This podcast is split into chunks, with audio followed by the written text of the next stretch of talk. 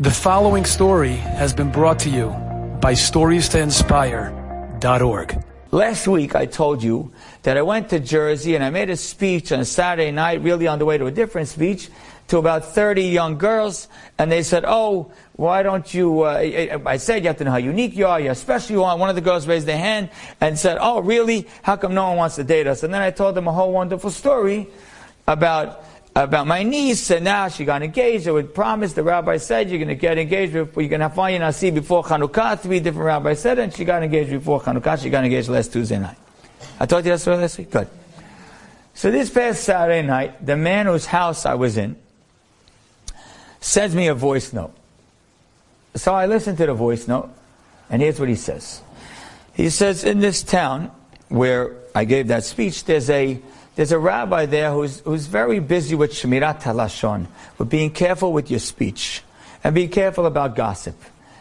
And he's got other people to work on the Shmirat HaLashon, work on the gossip, for a zechut, for a merit of someone to have something good happen to them. There's one eighth grade rabbi in this town who decided he's going to get his whole class to work on Shemirat HaLashon.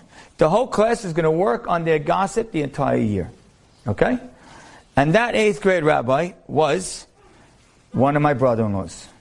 And when he did that, he had in mind that his niece, which is my niece, should get engaged.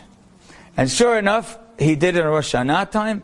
Two months later, his niece, which is my niece that I mentioned to you before, got engaged right after he started working on the Shmirat HaLashon.